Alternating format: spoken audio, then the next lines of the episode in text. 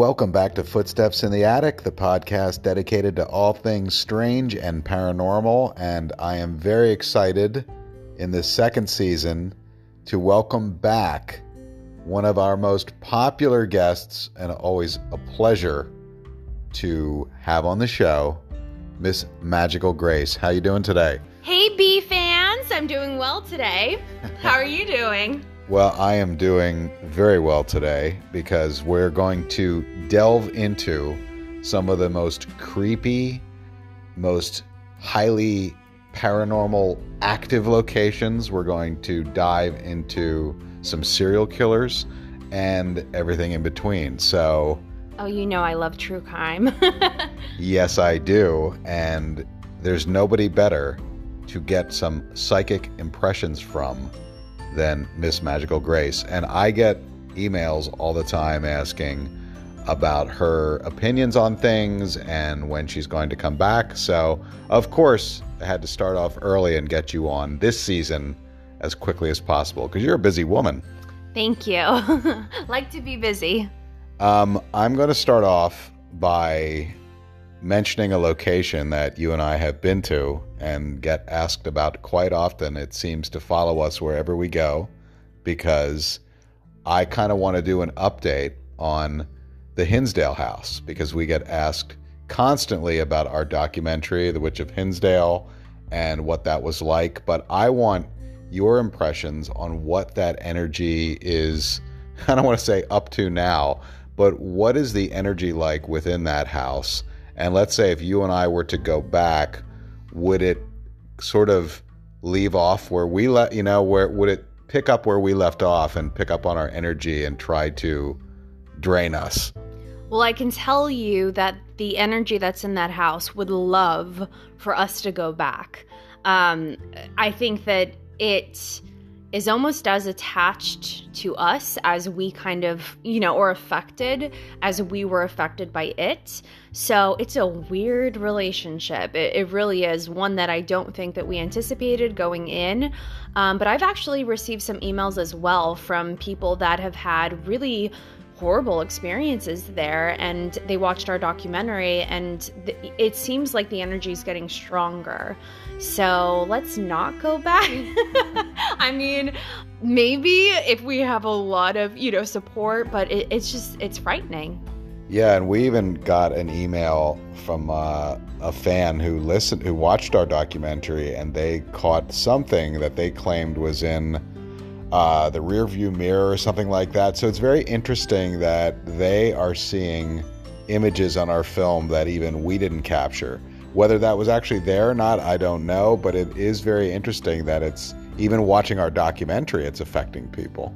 Right. Well, we didn't see some of the things that we later saw, like Yeah. you know the the devil eyes in in the window, and oh god, the freakiest for me was the basement, the the breathing. It's if you guys haven't seen it, I don't think I'm really giving away a spoiler, but um, you know, we're we're in the editing process, and I see me whisper to our cameraman, and it's very blatant. I turn to him, I'm in full view, and I say, I hear breathing. And then he zooms in to Brian, and it's completely impossible for this to happen because Brian is speaking and you can see him speaking. When he stops speaking, all of a sudden there's someone's breath right next to Brian. It was the freakiest manifestation. I mean, it's just that kind of a situation where we don't even recognize all of the things that happened when we went. Yeah, oh no, it's so true, and just the effect that had that had on both of us. I still see it vividly to this day. I can picture every single detail of a home. Now, I don't even remember what I had for lunch yesterday. So how do I remember that house so vividly in all its detail as if we had just visited? So it's it's strange, and even in dreams as they say, as people were affected, I still see it in dreams. Yeah, yeah, I, I can't imagine the people that rented it out for their honeymoon. yeah, pe- people spending a week there were, I'm not going to say nuts, but a little off. Just a little off. But nuts, like in a good way, you know? Um, so we'll get to the next location, but that is a little update on Hinsdale and if the energy is still there. I think that sufficiently answers the question. yes, the energy is still there and awaiting. Well, I don't think it, I think it's only getting stronger as people investigate it more. But until that vortex is closed, there is something dark and scary in that. Uh, especially in the basement. I know a lot of people say the upstairs, Mary's room, but I always felt very like, oh, with the basement. Yeah, the basement and even the woods themselves. I mean, that whole location is charged, and I, I personally think it is so strong, whatever's there, it cannot be completely closed.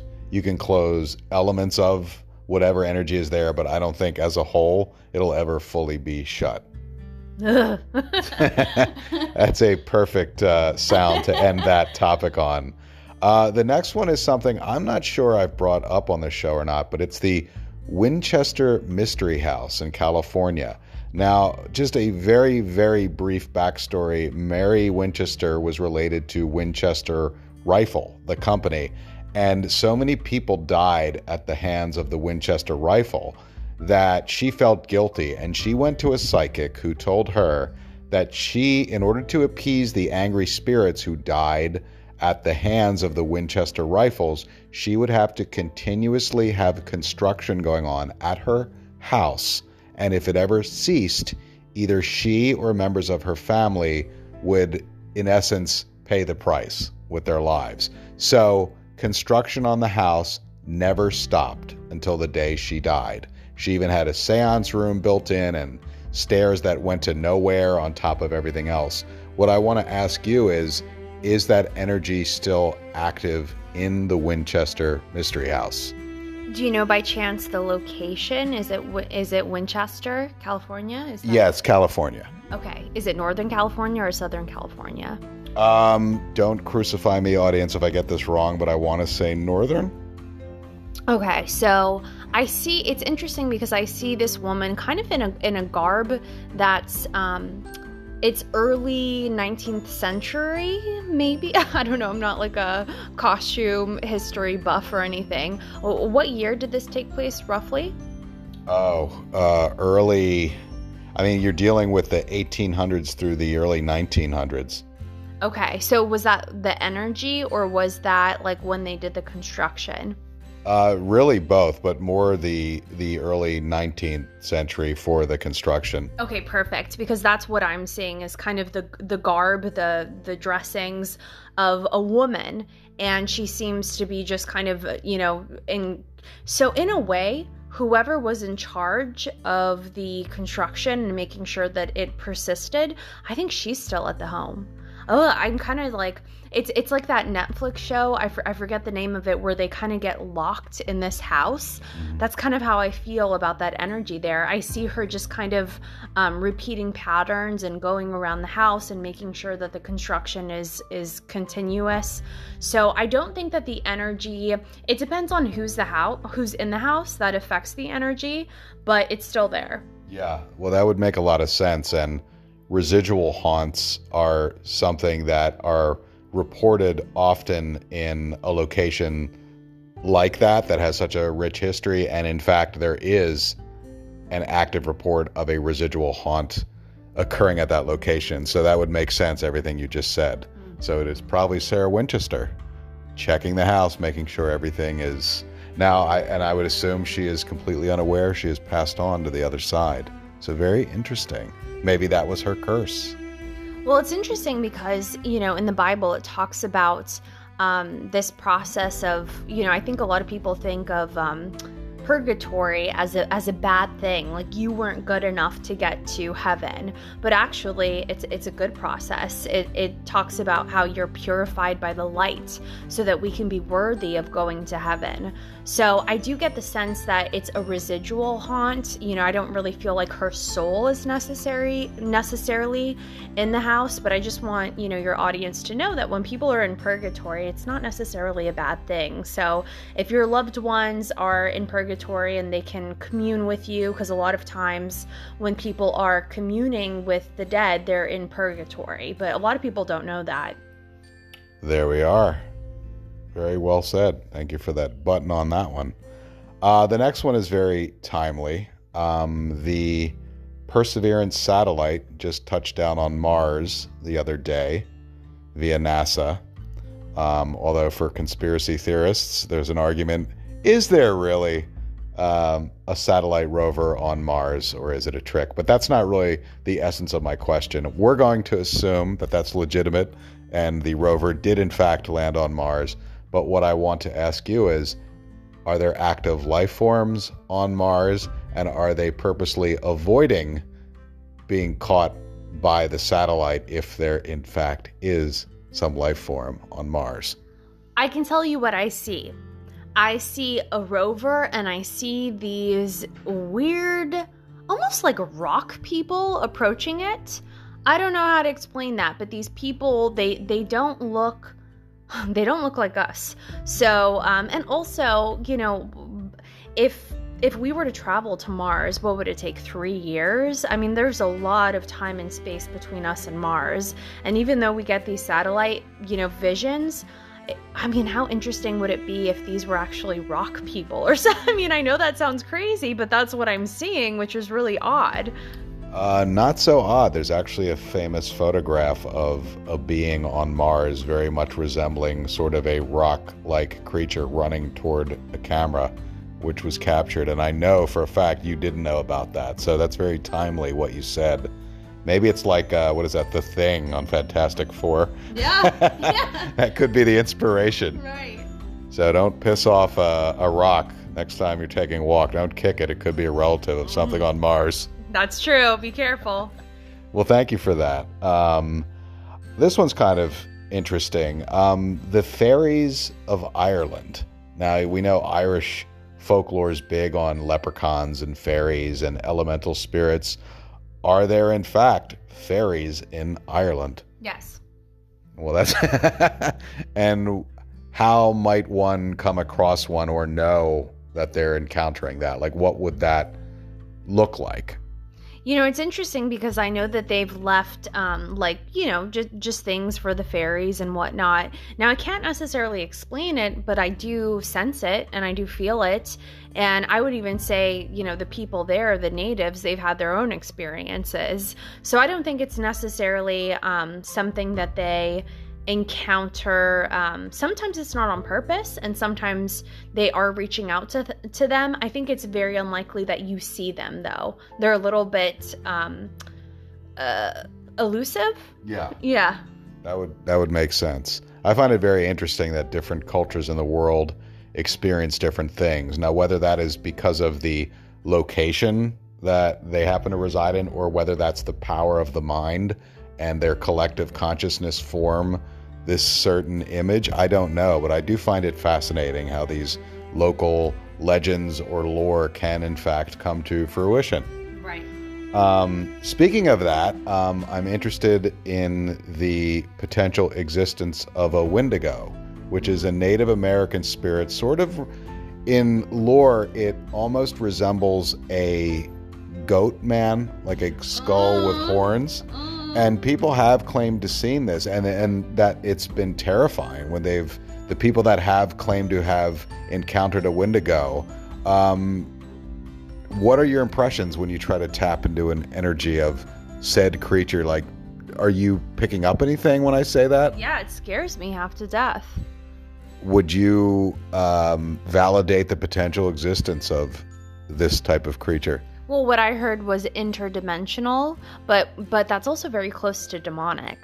Oh yeah, I mean the description of them is something very close to demonic, but it is interesting that you say interdimensional because I remember a story about how this thing would follow this guy around, actually still to this day, and the way it traveled, it was just like one instance he would see it on like across the street and within the blink of an eye it was at his back door.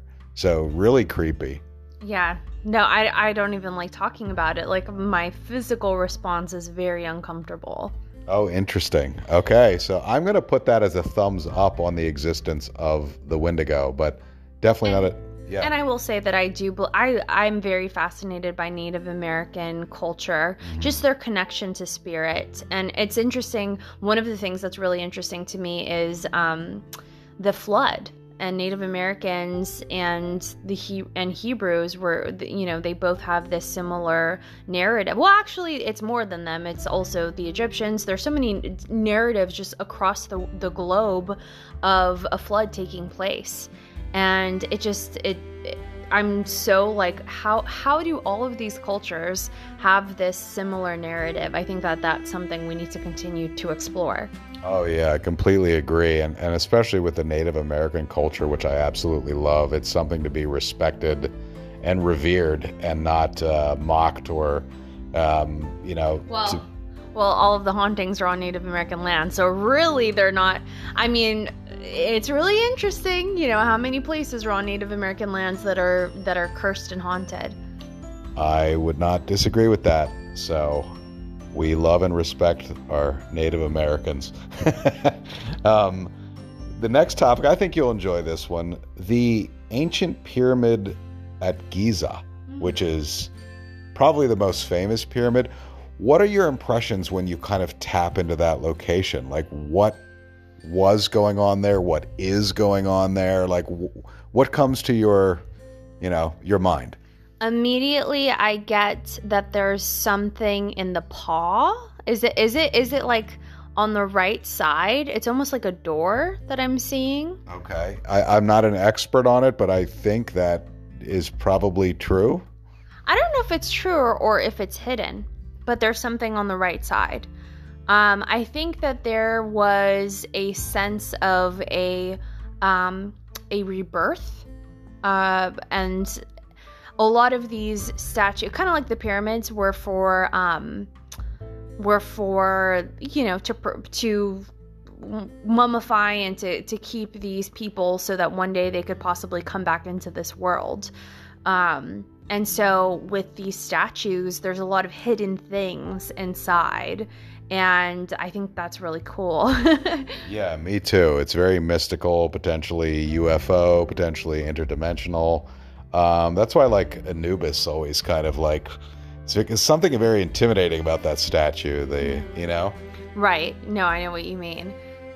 Very powerful. Well, and also the astrological you know um, it's just so amazing you know when it, you know a lot of people put down astrology or, are a little freaked out by it and i get it.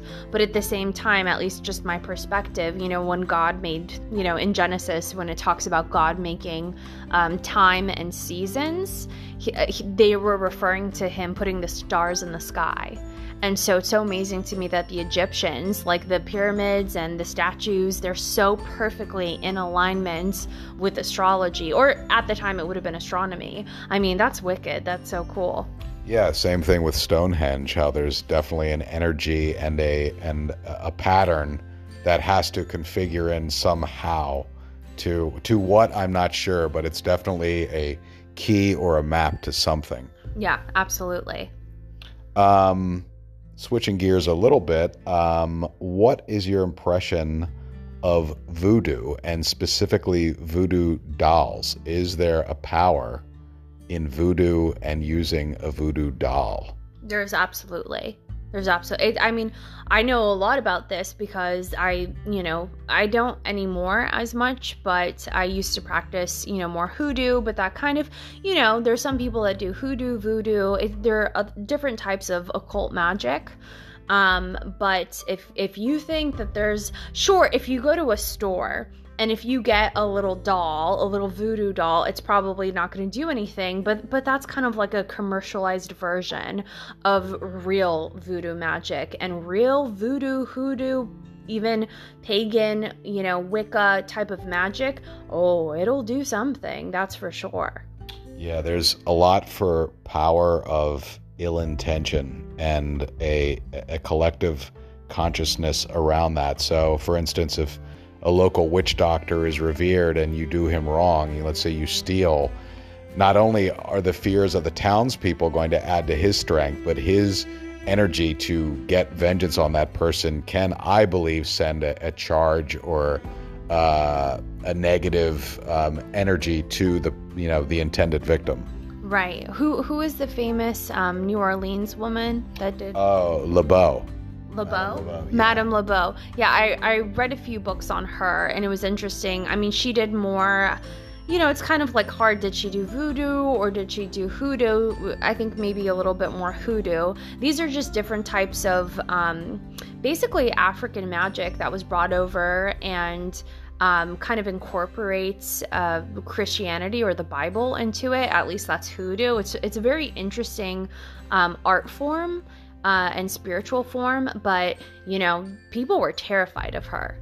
Oh yeah, I mean, there's a episode of I believe it was Ghost Hunters where they captured her image in smoke, and I believe that was legitimate based on their reaction, and it was pretty terrifying. I mean, I would not have messed with her. I would have respected her completely. Um, switching gears yet again, we're going to go back to spells at the end, but um, just have a couple more subjects for you. This is kind of in the line of um, serial killers, although with one of them, there's a bit of a paranormal connection. I'm interested in your tapping into the mindset of H.H. H. Holmes, who was probably the most famous serial killer in the early 19th century. He basically built a hotel of horrors and he would lure women there. He was not a faithful husband and basically he was um what was he? Was he an architect? I believe it was some I honestly I forget what he did. I know he owned a few businesses. He was on the surface successful. Um, I'll have to look that up, but he basically built a hotel um, where he had all these devices put in, like he could shut off the air, he could turn up the heat. The locks wouldn't uh, would only lock from the outside. So he murdered all these women and and men too.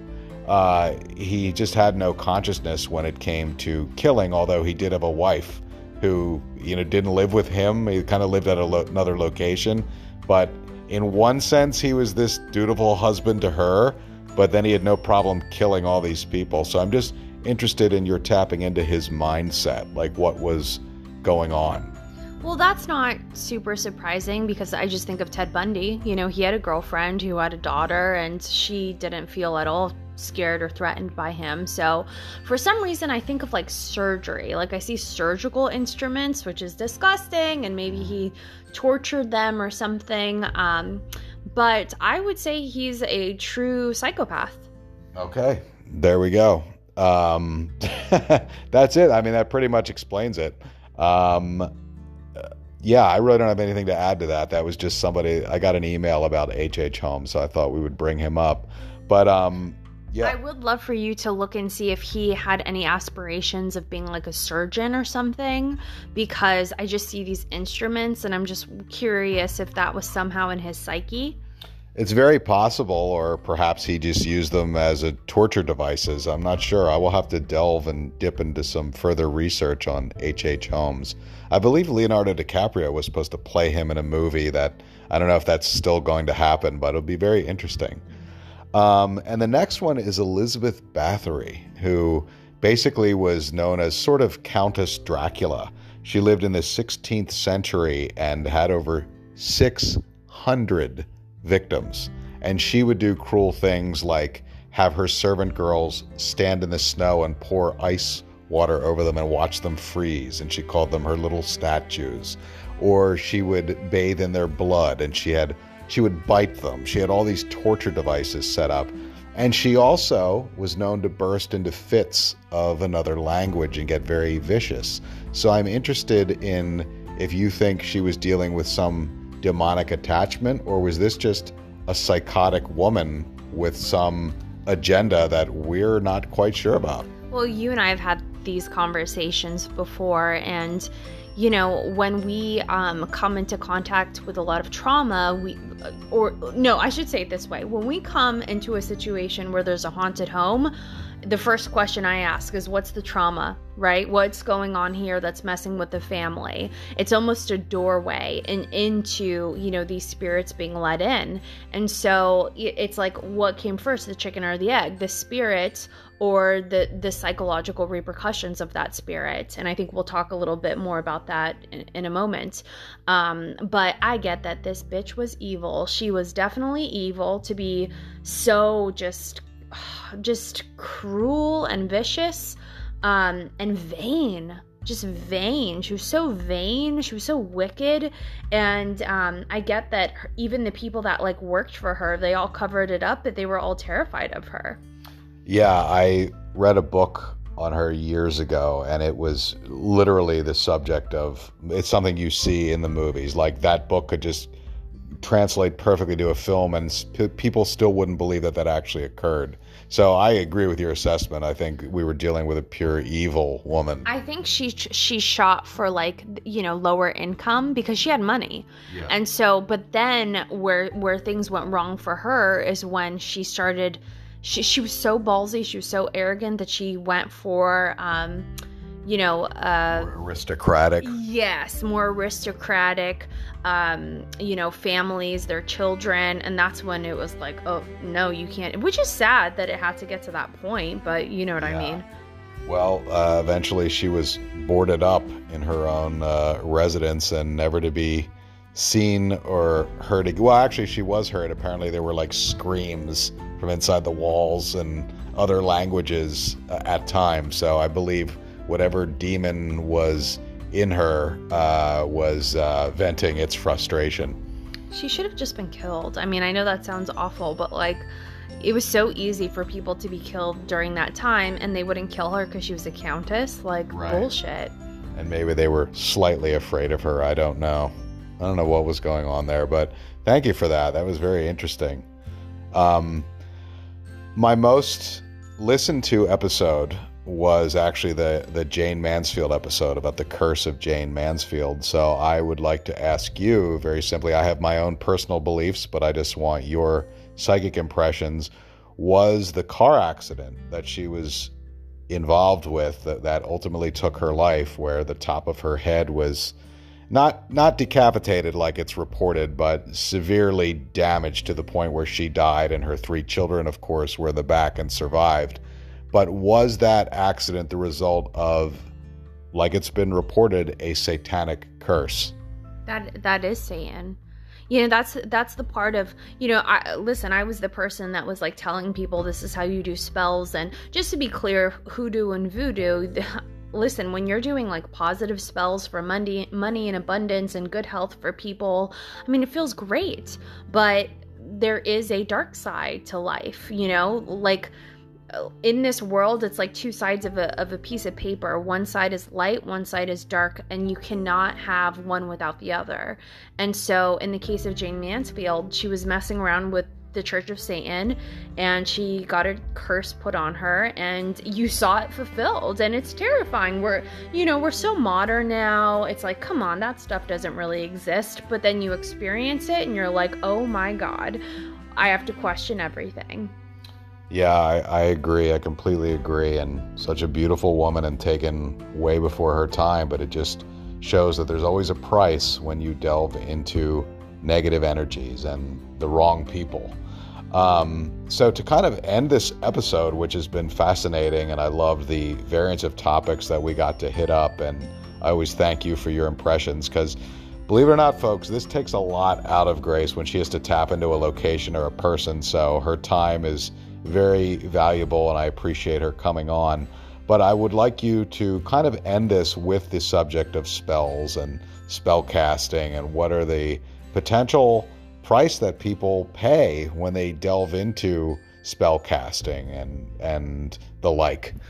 Well, uh, this is something that I just recently admitted to Brian. I I guess I kind of kept this from him for a few weeks it just i don't know i, di- I didn't want to bring it up but um i did see i do a lot of you know meditations and a lot of um just therapies where you know i'm i'm just trying to like explore the different parts of myself but one part didn't feel like a part of me. It felt like this outsider. And, you know, I know a lot about psychology and it just it stood out, you know, here you're working with these different parts of yourself, like an inner child or a part of you that's mad or sad or whatever, but this part what felt alien to my whole sense of self and I could just feel it. And it it looked like um it, it just looked dark and it was just telling me these like horrible things about myself. Um, and I asked God, I said, God, please remove this. And, you know, I know Brian, he's had his experiences with exorcisms and whatnot. So I, I knew what to say. Like, I, you know, I went to Jesus. I said, Jesus, please remove this. And I could slowly like feel this thing. It, this thing freaked out, by the way, when I called in God and then Jesus. It freaked out. And the weird experience it's almost like I don't remember this. It was almost like a dream. Now, I was perfectly fine. I was awake. I was, you know, I was fully capable of experiencing this consciously, and yet I still have trouble kind of remembering the experience because it was so odd. But I remember something with my spine, and it was like coming out of my lower spine. And I know that you've said something about that, Brian, that there's some relationship to to it get going through your spine. Yes. Um, in the rite of exorcism, commonly the entry point and exit point for spirits, both negative and or positive, is uh, in fact the lower spine. There, there's something with the lower spine that seems to be the portal to potential infestation or an attachment. So whether you're dealing with a haunting where there's an attachment or a demonic negative spirit, the spine seems to be the key to having an attachment. Yeah, and and I remember that experience of it kind of just going out like out of my spine and I wasn't even sure if it had had left me or not, but I I well, to, to be very, um, oh, and also that makes sense with Reiki because the bottom of the spine has to do with our safety. And so, trauma, I always talk about trauma and how traumatic events can be portals, you know, to these spirits to get in. Um, but the other part of this whole experience is last year, you know, I, I did do a lot of magic, I did do a lot of spells, and I had received some new oils and one of them was to like break a couple up. Now, I had brought lots of people together, you know, open channels of people coming together. I never really set out any negative intentions for people, maybe just sending their energy back to them, but I've never really gone out of my way and done something specifically negative or or to cause harm to people. Um, and I wasn't trying to, honestly. I was just kind of trying to play with my oils maybe I just got kind of caught up in it. I don't know, but um, I, you know, I even had advised everyone in terms of magic and spells to never send out negative energy. Well, here's here's where I faulted, and I decided to send out negative energy. Now, the next day after I did that spell, which was on, it was for a few different situations. Um, the next day, I went to the emergency room and I ended up going to the emergency room three more times, and they couldn't really figure out what was going wrong with me. Um, I had like an elevated heart rate and I had problems breathing, and uh, it looked a lot like a panic attack. So they were giving me Ativan. They then sort of found um, like an infection, and then they also, like later, like a month later, found um, like gastritis and like some other like stomach issues. But I was like lying in bed, sweating, panicking, and just like I went through a lot.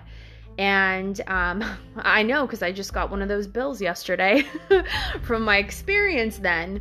And um, ever since that experience, I really struggled with anxiety that I'd never had before. I never had anxiety.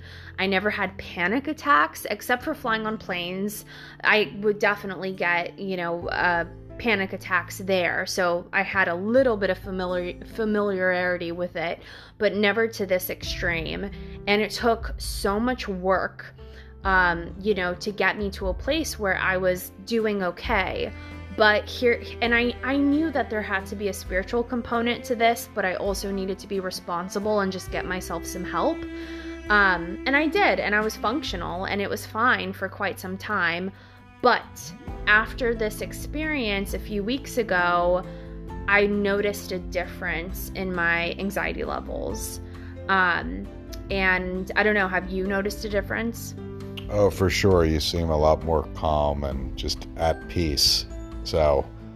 Oh, and I I left out um, this spirit or whatever it was when I asked it, What are you? it said Leviticus. And so when I looked up Leviticus, there's only one demon in that um, in that book in the Bible. And do you want to say what it is? Azazel. And it's like a goat demon, right? Yeah, and you had described a goat like demon, so it uh, definitely has a connection there. Yeah, and it just it was telling me all of this horrible stuff about me, you know? And I just I think back to Genesis in the Bible and the first thing the snake does is God tells Adam and Eve, "I love you and I'll take care of you." And the snake says, "He doesn't love you." He's trying to con you. He's trying to get you to not be like him. Like, that's the first separation that we experience from God. And so this thing was just spewing at me like so much, so many lies about me. And I'm like, I don't believe any of those things. Like, where are you even coming from with all of this? And so it, it was definitely an odd experience. And I, I could, you know, I feel like even though I've been functional, there's always this like little tiny sense of just anxiety just kind of under the surface. It, it's gone now. And it's almost like, what happened, you know? Well, it's a good uh, public service announcement for those who might be dipping into spellcasting or flirting with witchcraft or whatever, what have you. So it's it's a cautionary tale, just to be you know very uh, aware of the energies that you're potentially tapping into and a lot of the people that I respect they do magic. And I mean I I was at a place where I wanted to know everything about magic. So I was willing to try anything. Now I never experienced n- negative stuff when I did positive magic um, but I just, the more, it's just weird the last year how my spirituality has changed. And also, if you're thinking this sounds crazy, you know, I, I'm studying psychology. Like, this is not something where, um, I think that uh, it's all spiritual and not psychological. I actually love psychology so much that I'm going to become a counselor and I'm studying traumatology. But I also believe there's also a spiritual component. You know, I don't know if they can necessarily be separated, but I think that there's a major spiritual component where it's like you're experiencing something in the physical realm, but you're also experiencing it in the spiritual.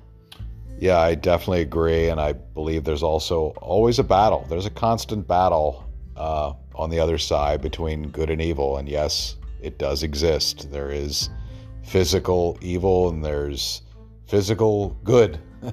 there is light and there is dark. So you just have to be very aware and again, be very, um, you know, do your homework. Be very knowledgeable about the potential deities or rituals that you're going to participate in and be aware of any potential consequences. We're not here preaching to anybody on what they should believe, but just to be extremely cautious about where you put your time and your energy. And I want to thank you for both your time and your energy and for educating our audience and um, really um, being so honest about your experiences. Yeah, I mean it's it's definitely humbling and I definitely don't want to be like a Doreen Virtue or anything, you know, where it's like, oh, because there were, it was really great to see so many people using magic and, you know, surviving through the pandemic and getting money and all, all of that was very positive. But again, I've said, I've always said this don't ever put anything dark out there because it's opening a door, whether that's, you know wishing someone cur- even cursing with with your tongue like it's one thing to vent and be like, oh, this this lady, she's such a wah wah wah. But it's another thing to really curse someone, and it can come back to you. It sure can, and that's exactly why I am throwing out my voodoo doll tonight. No, I don't have a voodoo doll, but I like talking about voodoo dolls and all these fabulous, fantastic, crazy, spooky, eerie subjects that we covered today. And if you want to get a hold of Magickal Grace, where can they reach out to you and get a reading for themselves? Sure, you can always find me at one2listen.com. And my name is Grace. I have uh, red hair in my photo, so you can find me there. There we are. Magickal Grace, thank you so much for your time, as always. And of course, I'm going to have you back because the audience loves you and always loves your impressions and your thoughts on this strange and the paranormal. So thank you very much for coming on. Thank you. I love your podcast. And everyone loves you. For Footsteps in the Attic, this is Magickal Grace and Brian Hobson. We'll see you next week.